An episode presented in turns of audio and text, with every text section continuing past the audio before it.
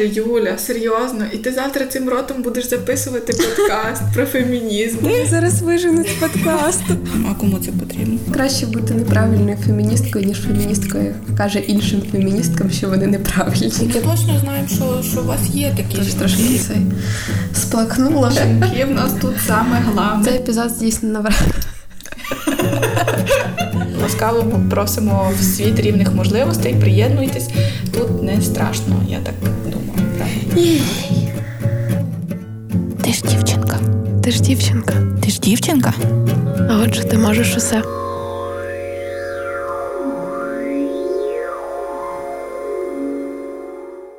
Всім привіт! Це подкаст Ти ж дівчинка, і з вами, як завжди, Саша і Юля. І це подкаст про крутих жінок, про фемінізм і інші важливі речі. У нас сьогодні така трошки суперечлива тема, принаймні в світі фемінізму, і це тема шлюбу. Е, хтось би міг сказати, що шлюб і фемінізм це взаємозаперечні речі, але ми сьогодні трошки подискутуємо про це, і, можливо, нам вдасться розвіяти міф про те, що е, феміністки не можуть бути одруженими або ем, заміжніми. Мені не подобається слово заміжні, бо воно ж, типу, за За чоловіком. за чоловіком, да, і це так тупо. Та одружені, нормальне слово одружені. Теж так думаю. Так от, що ти думаєш про те, що феміністки не можуть бути одруженими? Я думаю, що спочатку нам треба поговорити, як у нас справи. А потім ми поговоримо про це, тому що е, я думаю, що це не менш важливо, ніж фемінізм, і е, ти так не думаєш. Так, ви напевно хочете ж знати, як у нас справи А не навіть менше, якщо не ніж хочете, то все одно будете знати. Я собі, коли кожен раз тепер, коли готуюсь до епізоду, думаю, так, треба не нити про погоду, яка б вона не була, щоб ми не виглядали такими стабільно, що нам і жара погано, і холод погано. То я скажу, що мені подобається, що вже початок літа, але в нас ще немає такої. Жари, коли неможливо дихати і вийти на вулицю. У нас якось так е, дощить, помірно прохолодно. І мене Так, не я радувати. цілком погоджуюсь з тобою, бо мій улюблений одяг це світшот, і я не хочу його знімати. Тому така погода в плюс 18 Таку мене цілком можна влаштовує. е, прикольно вдягнути літ, літню сукню, якісь там кольорові. Під світшот. Так, під світшот. Тому не знаю, мене все влаштовує. Я бачу, що ба- багато хто униває, що там типу холодно, а вже завтра 1 червня на секундочку. Блін, так швидко час іде, що це просто капець. Але, але я радію, що в нас прохолодно. Так, що в нас нестабільне ниття про погоду, а ми і вміємо радуватись. І ще, е, може, ви вже помітили, але ми записуємося на наші мікрофони вперше. А може й не помітили, але ми Якщо все пішло не так. Так. Бо в нас є бекап-план, у нас е, є диктофон, але типу, сподіваюся, що ви чуєте нас з Нас звуком. записує диктофон зараз? Здається, Ага. так. У нас тут просто міні-звукова, вже ми такі сидимо, об, оббиті стіни в нас килимом, і ми дуже круті. Купили мікрофони і зробили звукову, щоб раз в місяць записувати подкаст. З трудами. А насправді дякуємо, якщо ви нас досі слухаєте. Попри те, що ми робимо якісь такі довгі перерви, нам цінно, що ви До речі, з нами. е, ми не публікували попередній подкаст, але наші вірні слухачі нам все одно щось пишуть е, і, і кажуть, що вони вже типа послухали. Серйозно, я не бачила. Так, да. Там вже щось е, процитували, а потім ще хтось типу відмітив, що послухав. Так що Подкаст живе своїм життям. так, це кумедно, тому що зазвичай люди нас питають, що ми робимо для того, щоб е, подкаст е, розвивався. Е, Ще я вам похвалюся, що мене дуже дуже любить Юліна собака. Це якась вже хвороблива любов, якщо чесно. І я не знаю, як її стримувати, щоб вона так сильно не раділа Саші. І вона просто мені здається, хоче вилізти їй на голову і там поселитися. І ніколи В, в прямому злазити. сенсі, так. Так. От, е, якесь таке, що переходимо до Та давай про шлюб. Та, про шлюб. Е, коли щось, е, ну от я завжди так кажу, я не знаю, що я так кажу, але реально, коли щось шукала до епізоду, то е, про якщо щось шукати про фемінізм і сім'ю, то одразу підтягується дуже багато статей з всяких релігійних порталів.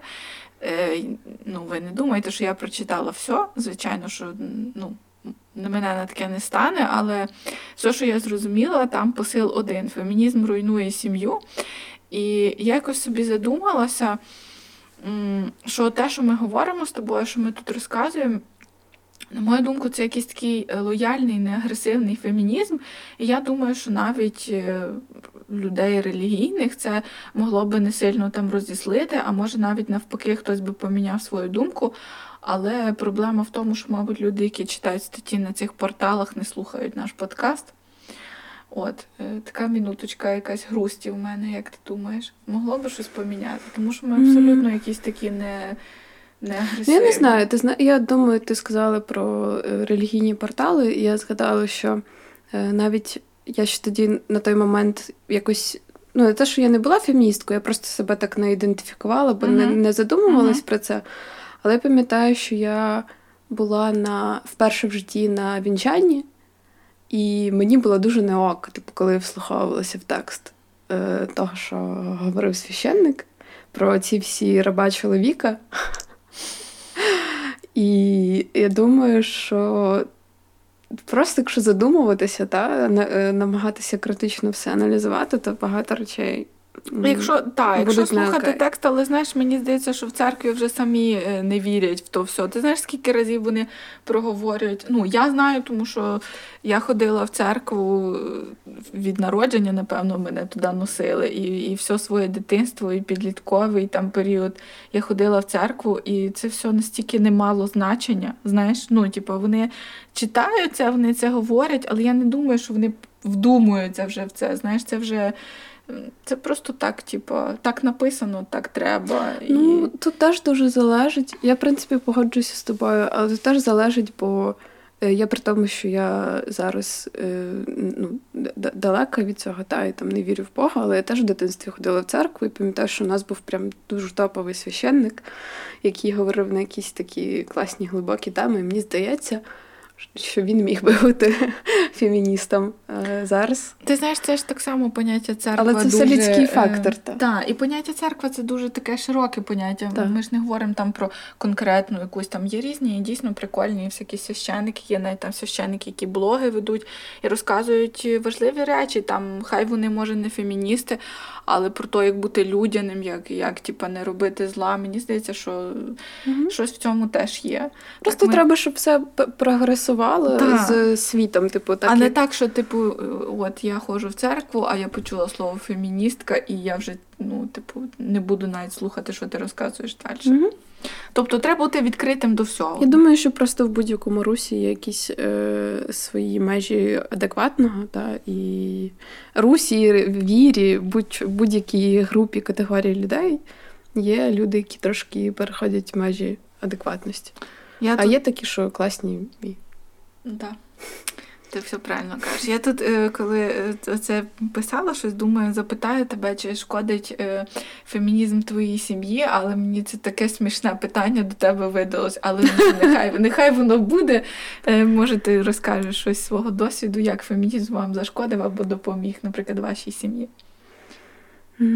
Ти, до речі, сказала про сім'ю, і я згадала, що якось є один момент, який мені запам'ятався зі школи.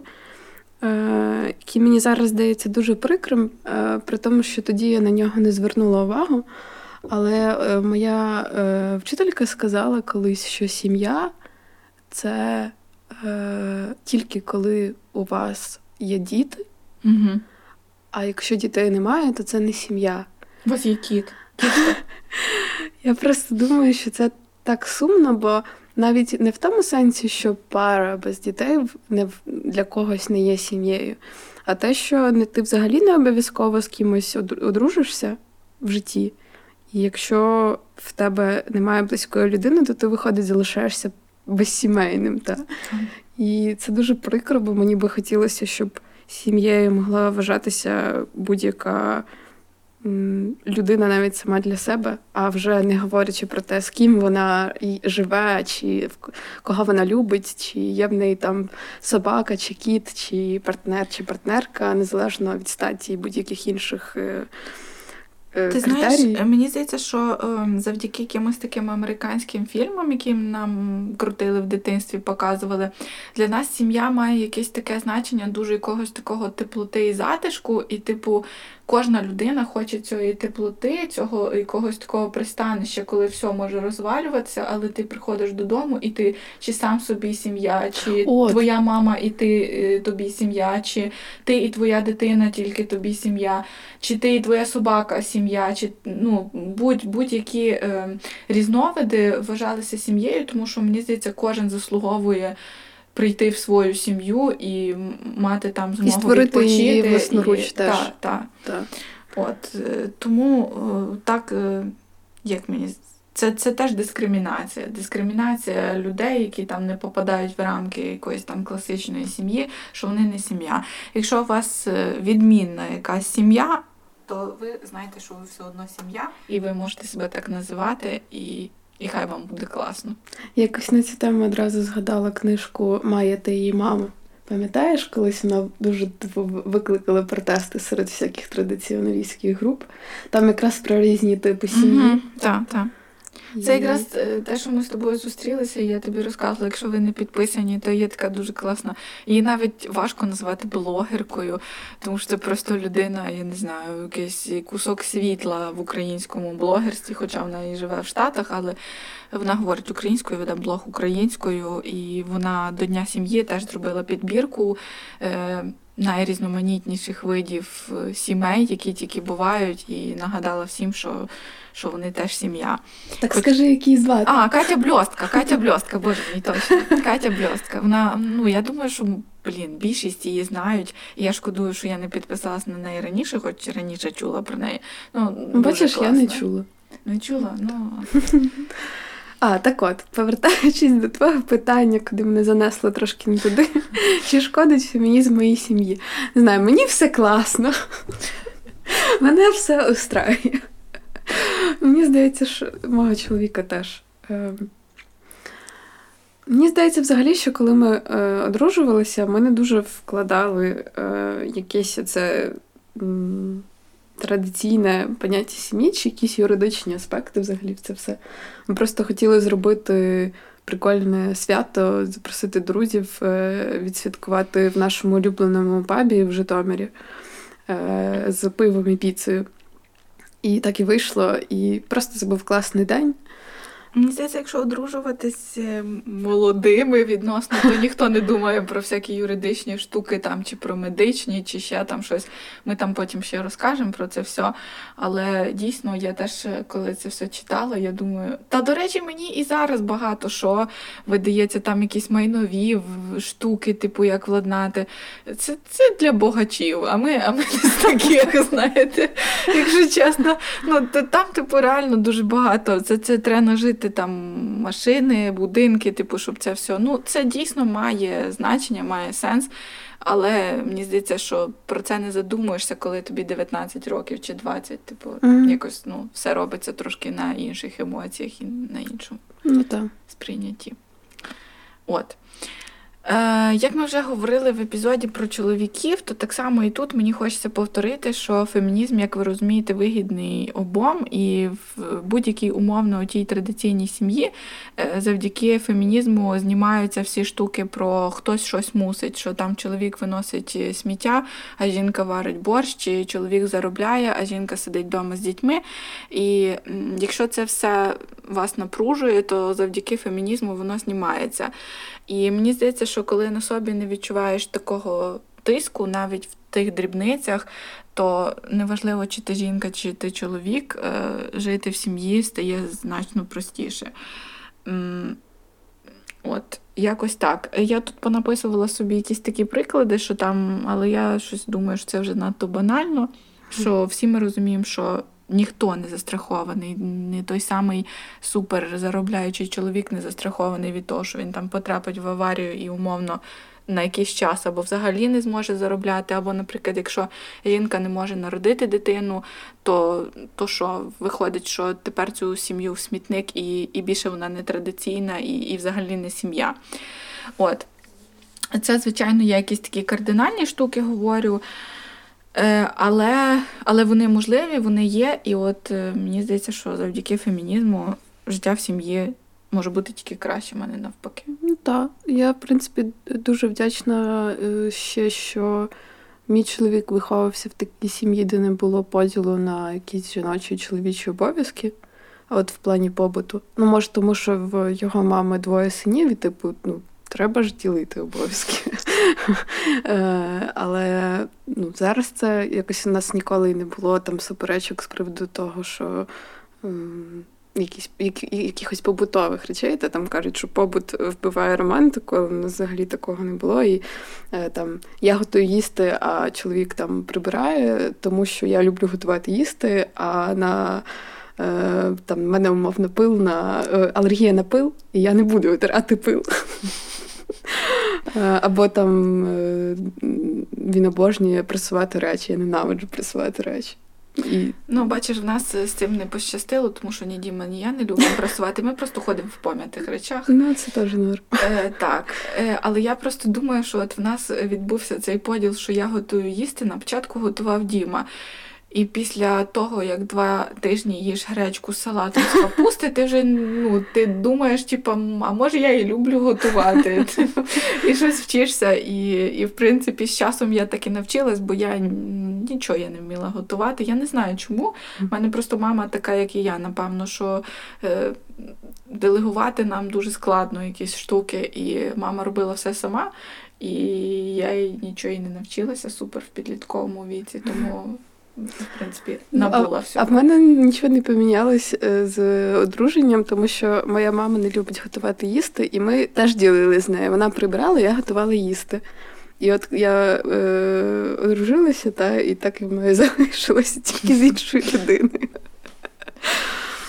Так, якось так. Але загалом е, мені ще здається, що чому фемінізм класний, тому що е, я думаю, в нашому суспільстві чоловіки відчувають цей дуже великий тиск е, з приводу заробляння грошей. Та, І це, в принципі, одна з причин, чому серед чоловіків вищий рівень суїцидів. Тому що є оцей тиск, що ти типу маєш забезпечувати сім'ю. Якийсь такий тиск навіть Інколи він не проговорюється, але він все одно є. Так, він завжди є. І мені дуже подобається підхід, що заробляти має більше той, хто має на це ресурс і можливості. І типу насправді немає значення. Мені здається, що це навіть е, така штука, знаєш, яка не має абсолютно стабільності. Тобто в цьому такому мінливому так. світі це може постійно мінятися, і це так само нормально. Ну, у нас так і було, постійно мінялося. Було таке, що ніхто теж не хотів заробляти. І в принципі фемінізм якраз знімає цей тиск, е, що чоловік має бути та, добувачем. Ми ж не в часи мамонтів живемо. І у жінок є можливості теж е, робити кар'єру. Е, просто що прикро, що є якісь речі, які все одно стоять на заваді. Типу, наприклад, ж до буквально цього року в Україні чоловікам було складніше набагато взяти декретну відпустку, і тільки недавно вже стало можна. А до цього. Я якраз про це хотіла сказати. Вибач. Хай буде, хай буде. Це дійсно штука. Я, до речі, не знаю деталей, там як воно Та я там не сильно і детально, просто хотіла за це вказати для порівняння. Там, ну окей. Так, ну і класно, що зараз можна, ну але не всі ж чоловіки захочуть піти в декрет. А жінка, навіть якщо вона дуже класна спеціалістка, вона і мусила йти. Бо, бо вона мусила йти, і оцей геп, та цей ця перерва в роботі, воно ж теж впливає на твій кар'єрний розвиток. Е, і якщо в тебе в резюме там півтора роки не було ніякої роботи, то ти знову муситимеш починати з якихось нижчих посад, наприклад. Так часто стається через це теж одна з причин, чому жінки менше заробляють за ті самі на, на тих самих роботах. Та й багато хто з них потім просто не повертається на роботу, тому що вони не хочуть е, все спочатку починати так. і типу таке. Ну і теж е, тебе можуть просто не взяти на роботу, бо ой, у вас е, дитина, а це будете ходити в садок, водити до лікаря, нам такого не треба. Теж теж таке буває. Взагалі, е, мені дуже подобається ідея шлюбних контрактів, і я думаю, що це одна з таких умов, які роблять шлюб. Е- Феміністичним, в мене такого немає, бо ми одружувалися одразу після університету, і, типу, ні в кого з нас нічого не було. Та? Типу, як ти казала, що це да, для. Але як, якщо е, ви вже умовно, свідомі і багаті. Маєте це... дітей, маєте спільний бізнес, ще щось, то обов'язково треба себе застрахувати, і це має сенс, і немає в цьому нічого. Там не знаю, хтось би сказав, що це щось меркантильне, але не мені такий, здається, не що такий це... контракт, як Барні Стінсон писав. Це цілком логічно. І там же ж, напевно, можна прописати, якраз хто буде доглядати за дітьми, там поділити це порівну, наприклад. Е, у нас то тільки недавно, в принципі, чоловікам можна е, з'явилась можливість брати довгу декретну відпустку та на рівні з жінками. А у Швеції діють дуже класні батьківські квоти, де з 480 днів загальної декретної відпустки 60 днів е, батько зобов'язаний взяти. І якщо він не піде в декрет, то сім'ї не будуть проводити виплати. І навпаки, якщо е, чоловік з жінкою поділять весь декрет навпіл, то вони отримують додаткову фінансову підтримку. Це дуже стимулює та ділити обов'язки порівну. Це цілком логічно. Ти ж дівчинка? А отже, ти можеш усе. Е, так, якщо е, брати до уваги лише гетеропари, от це все, що ми говорили, то проблеми такі. Але є ще інші пари, які, до прикладу, в Україні, як написано було в одній статті, ніхто одне одному, бо не мають жодних прав. І так дійсно є, на жаль. Е, це одностатеві пари, і це така, знаєте, ще одна з тих проблем, яку, якщо не видно, то ніби її і нема. Але вона, звичайно, є. І якщо уявити себе на місці таких людей, то мені здається, проблеми стануть дуже очевидними. Наприклад, от твій партнер, і ти про нього не можеш нікому розказати, ти не можеш з ним поїхати до рідних в гості. Е, в більшості випадків ти не можеш прогулятися з ним за руку. Це я говорю про Україну, бо, бо не можна.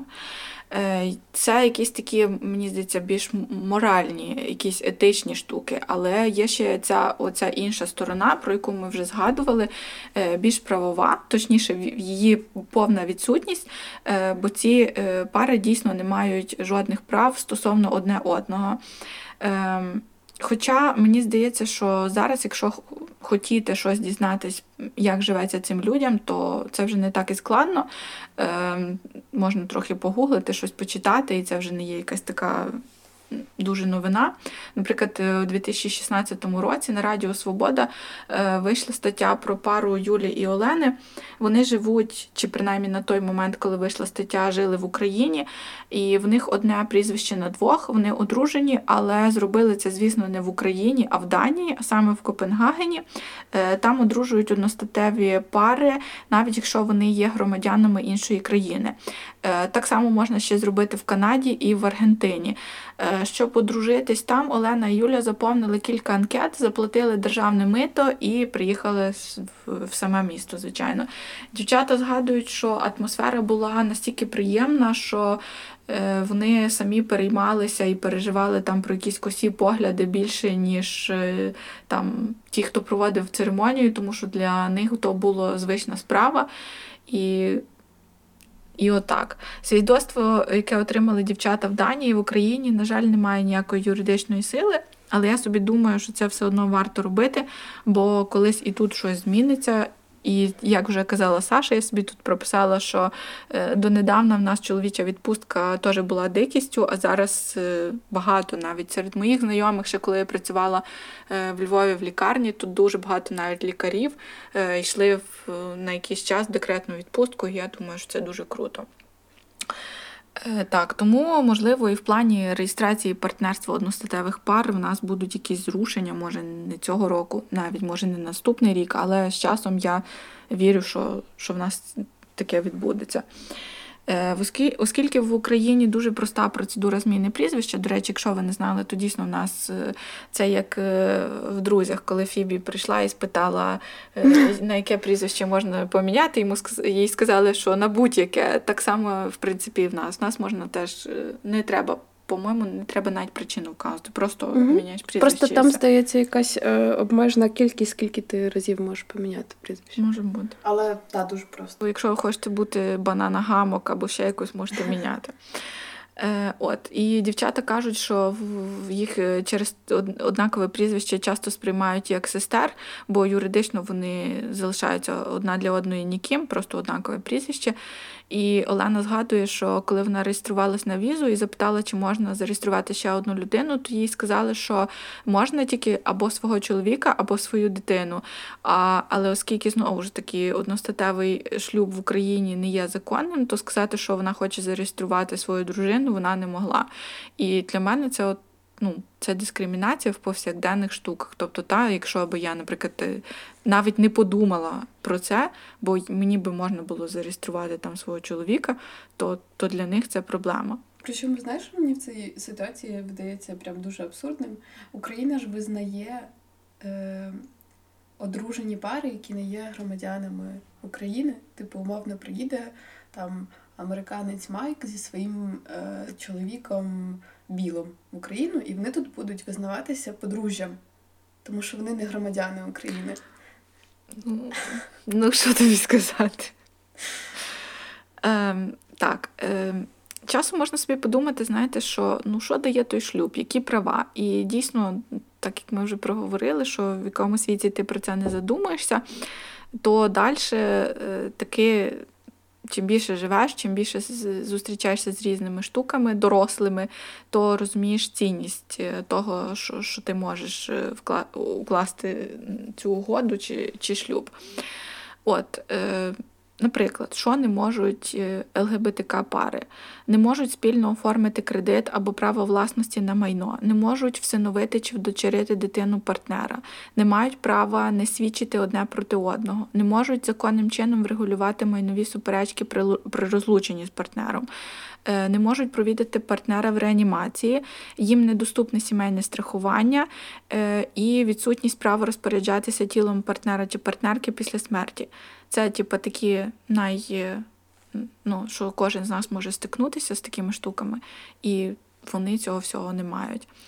Е, в 2019 році в The Village, я знаю, що багато хто не любить, але мені е, вибила ця е, якась історія. Типу, я подивилася там там дуже красиві фото пари Романа і Антона, і вони там розповідають про і внутрішнє прийняття себе і як вони там прийшли до шлюбу. І мені от сподобалось, як вони е, описали важливі шлюби для одностатевих пар.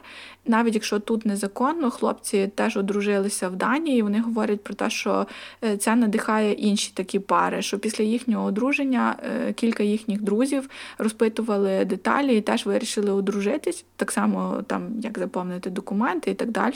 Е, там потім, після того, навіть хтось якийсь гайд зробив для ну серед своїх, як типу, як е, одружитись в Данії. І е, там тільки витрати це політ в Копенгаген, заповнення тих анкет, яке є ніби не напряжним і недорогим. І тому от. Е, переліт від нас в Данію не є дуже дорогим, тому багато пар дійсно, то, що я знаходила історії, вони всі одружувалися в Данії. Ну, бо що летіти в Канаду, то таке. Ну, хіба хтось дуже екстрим любить. А насправді вже, напевно, більше де можна, по-моєму, в якомусь штаті в США можна теж. Ну, але це теж не дуже близько до нас. Ну, то понятно.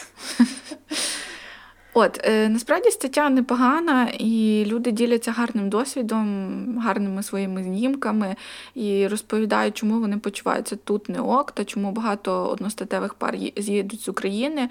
І е, Загалом в купі купі прикладів е, є класні люди, які переїхали з України в ту ж Данію, Канаду, Німеччину, дуже багато в Німеччину, до речі, е, одружились там і живуть щасливо. І знаєте, я наче радію, що типу вони змогли і переїхати, і і жити там, і знайти себе.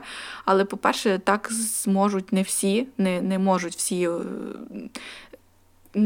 та, не можуть просто. І не всі хочуть. І не всі хочуть, так. в своїй країні. І це якось, знаєте, ну мені здається, це навіть неправильно, що ти народився тут, і ти не можеш мати тут ті самі права, що інші люди, тільки через те, що ти любиш що якось типу неправильно в лапках. Е, так, е, в 2017 році центр наш світ провів е, таке собі онлайн-опитування серед понад півтори тисячі учасників української ЛГБТК спільноти з метою з'ясувати, як такі пари вирішують якраз ось ці проблеми, спричинені дискримінацією їхніх стосунків нашим українським законодавством. І результати такі, що майже третина опитаних шукали можливості, передбачені в українському законодавстві, хоч це і ніби потребує більше часу та коштів, типу шукали якісь лазейки, і таким хорошим прикладом е, може бути приватний договір, який уклали між собою дві киянки в 2020 році. Цей документ надав жінкам більшість прав подружжя, такі як регулювання надбання спільного майна та спростив шлях одна для одної в реанімації чи СІЗО. Е, та спокій, е, та, та, звісно, цей договір не визначає їх як сім'ю на законодавчому рівні, але все одно це вже щось. Ще 22% з всіх, хто взяв участь в опитуванні, опитуванні змушені були вдаватись до незаконних методів вирішення проблем. Ем, наприклад, е, щоб провідати партнера чи партнерку в реанімації, їм доводилось давати хабара медичному персоналу. Це, я думаю, що така проблема не тільки в одностатевих пар. 59% е, респондентів мирилися з неможливістю вирішення проблем. І в опитуванні брали участь е, більш відкриті та соціально активні члени спільноти. Та, попри це, все одно е, це опитування демонструє гостру потребу вирішення питання легалізації одностатевих сімей на законодавчому рівні. Ти ж дівчинка? А отже, ти можеш усе. Так, і тут якраз е, ти так підвела, що можна сказати про те, що в Україні навряд чи найближчим часом легалізують одностатеві шлюби, але ближчим є інший шлях, і це реєстровані цивільні партнерства. Е, це визнаний державою соціальний інститут, в якому можуть бути узаконені відносини двох людей, які не бажають або не можуть укласти шлюб. Е, і він якраз е, захищає цей договір, захищає особисті права, такі як майнові, медичні, соціальні та все те, про що говорила Юля. Ем, і є хороший текст на Deutsche Welle, які взяли ем, інтерв'ю у Святослава Шеремета.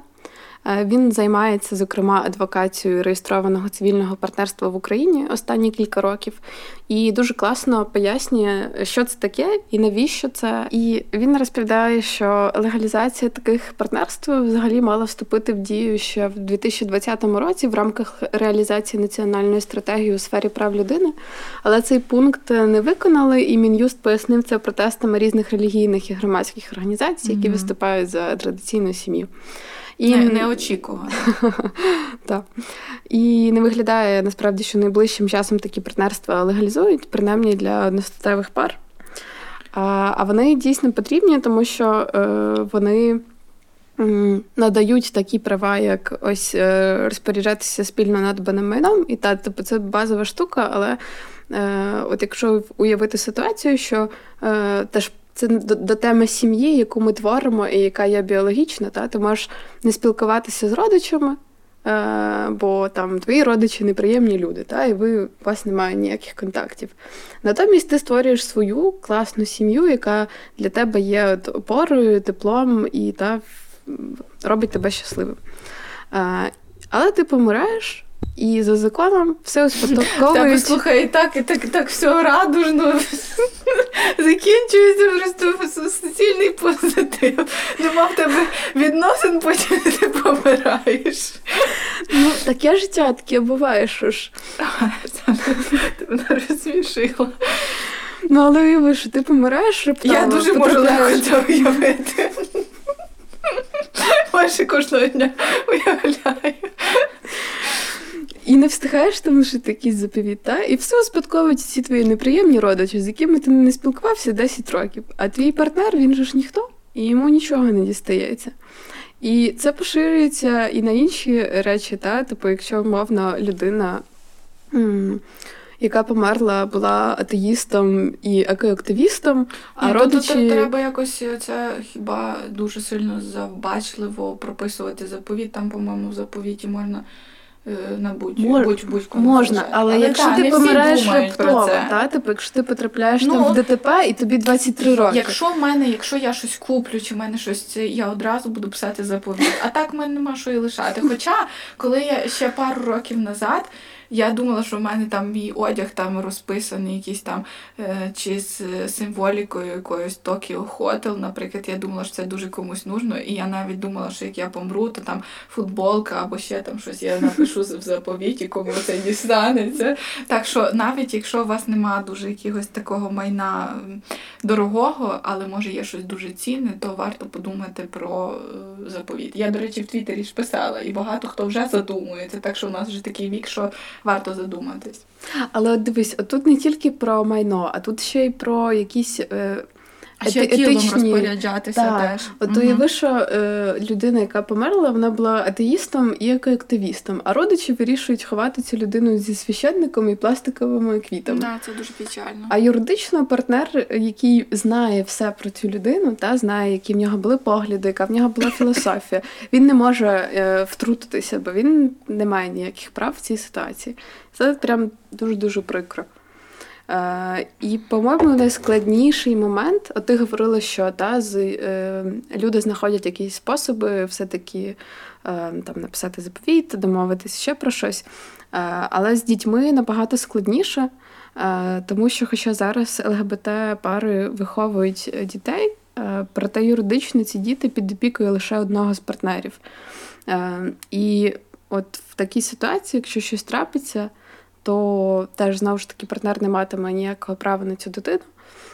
А згідно з проєктом, який пропонують прийняти, за словами Святослава, другий партнер міг би отримати не батьківські, а опікунські права.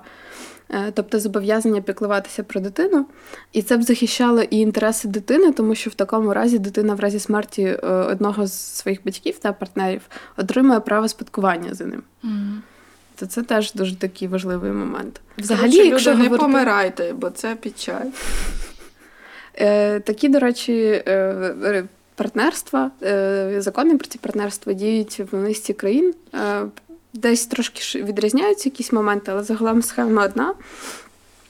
Наприклад, е, там британський закон про зареєстровані цивільні партнерства ще е, діє з 2004 року і дає можливість гомосексуальним парам мати рівні права та обов'язки як у звичайному шлюбі, зокрема, і право на всиновлення дітей. А у Франції існує аналог е, цивільний договір солідарності, який теж є контрактом, що укладається між двома фізичними людьми з метою організації їхнього спільного життя.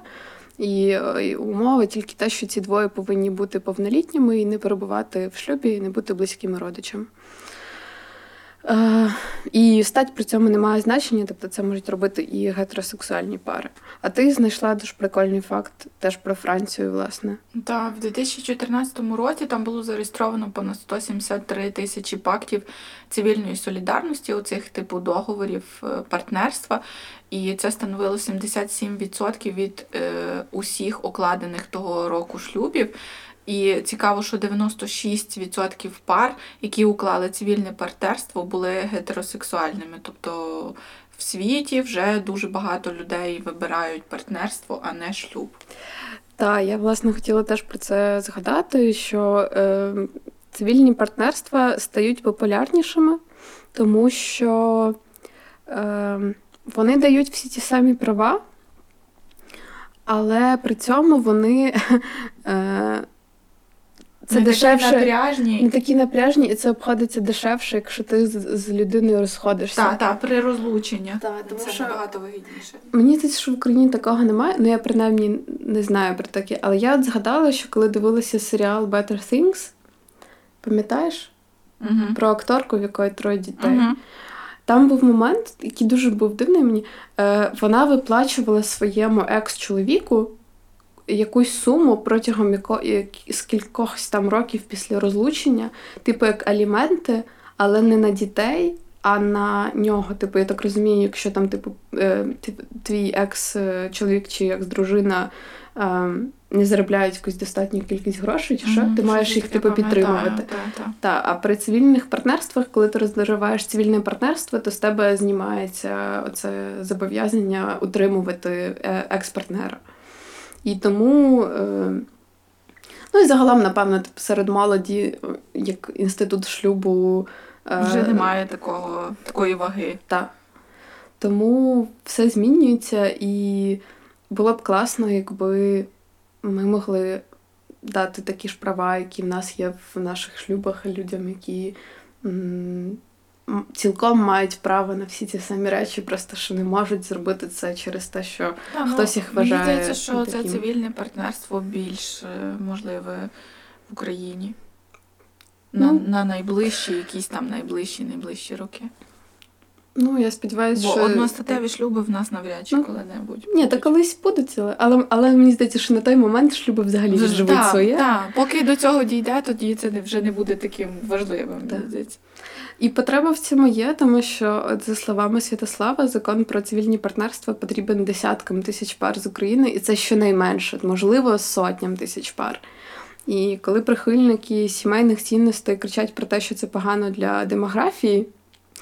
Варто пам'ятати, що більш ніж половина молодих людей е, ЛГБТ е, хотіли б мати дітей. І якщо вдуматися, то якраз ці пари будуть мати дітей тільки тоді, коли вони їх щиро хотітимуть. Тому що е, випадково завести дитину у них не вийде, а процедура ця буде складною. Ти її робитимеш, коли ти реально хочеш дітей. Хочеш і, мені здається, і маєш можливості для цього. Так, і оце якраз і є продумане, сплановане відповідальне батьківство, яка, яке і є перевагою для сімейних цінностей України. Тому не варто суперечити самим собі. Е, ну і ще, звичайно, дуже дратує, коли говорять, що е, хай собі е, люблять кого хочуть, але нащо їм шлюб. Або ще щось підставте свій варіант, та типу нашого. А їх купа варіантів таких, коли так кажуть. Нашого в серіалах показувати ще щось. То в такі моменти хочеться нагадувати, що десь так, десь уже узаконені одностатеві шлюби, але ми говоримо зараз в Україні лише про потенційну можливість ЛГБТ-пар захистити себе юридично, і ми все одно живемо в країні, де презентації книжок зі згадкою ЛГБТ-пар зривають, а за рожеве волосся навіть в Києві можуть побити. Е, і при цьому у нас е, ще не все аж так погано, тому що в той час, коли ми говоримо про легальні партнерства, в низці країн гомосексуальні стосунки в принципі не дозволені, і там навіть тихо, щоб діти не бачили, та типу вдома. Угу. Люди, які люблять одне одного, не можуть бути разом, тому що там умовно в Ірані за це буквально вбивають, а в Єгипті садять до в'язниці. І дуже багато де в світі це взагалі ніяк неможливо. І варто про це пам'ятати, що е, прогресує тільки дуже маленька кількість країн. Так, Всі якось... виїхати туди не можуть, на жаль. Так. І так мені сумно стало, але е, я думаю, що класно, що ми маємо можливість про це вільно говорити, записати подкаст, викласти. І... Мені знаєш, мені ж ця тема так щось відгукнулася. Не знаю. Mm-hmm. Я я ніби не в їхньому становищі, але от щось мені супер якось так. Е, в мене є людина з кола знайомих, е, для якої це теж неможливо. І і ця людина мені говорила про це, що от е, теж хочеться сім'ю, теж, і, а це ні, я, ну, я ніколи не зможу цього мати. І це це дуже сумно, тому що ми цим користуємося правом і зазвичай навіть не задумуємося. Так. Там справляємо пишні весілля, е, всім демонструємо свою гетеросексуальність, всі дивляться, як ми там гірко-гірко, е, аж слюні по фаршированій рибі скачуть на столах, розумієте? І це це теж є е, прояв вашої там якоїсь любові, будь-якої, то чому інші не можуть хоча б не так само, а більш адекватно, бо я не думаю, що вони будуть такі весілля влаштовувати. Але навіть якщо такі, то чому одним можна, а іншим ні? Так, і ти дуже правильно сказали, що ми не задумуємося та, про ці всі речі з тим, щоб потрапити в реанімацію чи успадкувати майно, бо ми собі спокійно живемо. Але якщо... І користуємося всім. І користуємося, та, але такі речі трапляються і дуже класно і потрібно почувати себе захищеними і не думати, ой, якщо станеться те, то я ж. Е, коли Діма був в реанімації, то е, дійсно пускали тільки мене. Була ще його мама, але в перші дні не пускали. Тобто могла і весь час перепитували, хто я. Ну, тобто, я насправді думала, що це фігня, що такого нема в нас, типу, але там окремі входи, і ти просто так не зайдеш, так як в звичайну лікарню. І от е, перші дві доби чи три він був в реанімації, то, то першу добу тільки я зайшла. Ну, типу, це дійсно то, що невід'ємно, що ти хочеш підтримати людину в так, в такий час, в такому ти. Я просто собі не можу уявити, напевно, як все всередині розривається, якщо ти просто десь там стоїш під е, під дверима і не можеш зайти. Це ну, це дуже складні штуки. Ще складніше, коли людина взагалі помирає, і ти не можеш ні попрощатися, ні. Ну, Це це, це дуже складно. Це нехай нікому так не буде, але ці речі важливі і в якихось таких важливих штуках е, мені здається, що всі мають мати права, вже навіть не говорячи про там весілля, а от такі речі мають бути дозволені всім. Так. Дуже хочеться, Ми, як щоб завжди закінчуємо. дуже позитивні, радісні ноти, було весело. Та.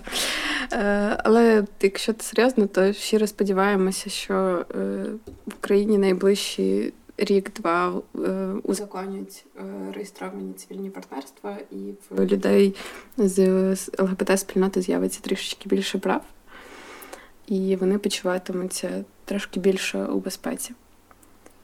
На цьому все. Дякуємо, якщо ви були з нами і дослухали. Якщо ви дійсно терпите те, що ми тільки з'являємося так рідко, і якщо ви чекаєте на нас, можливо, колись щось зміниться, але зараз у нас якось якось трохи напружено все і складно. Не так складно, якби якби ми були одностатевою парою з Сашою, але все теж все одно складно. І дякуємо нашим друзям з Ліги толерантності за можливість поговорити на таку складну, але важливу тему. Ми дуже цінуємо це. І скоро почуємося знову. Сподіваємося, що ви пам'ятаєте, що ти ж дівчинка, отже, ти можеш усе. І ти хлопчик, отже, ти теж можеш усе. Всі можуть усе. Па-па. Па-па. Ти ж дівчинка. Ти ж дівчинка. Ти ж дівчинка. А отже, ти можеш усе.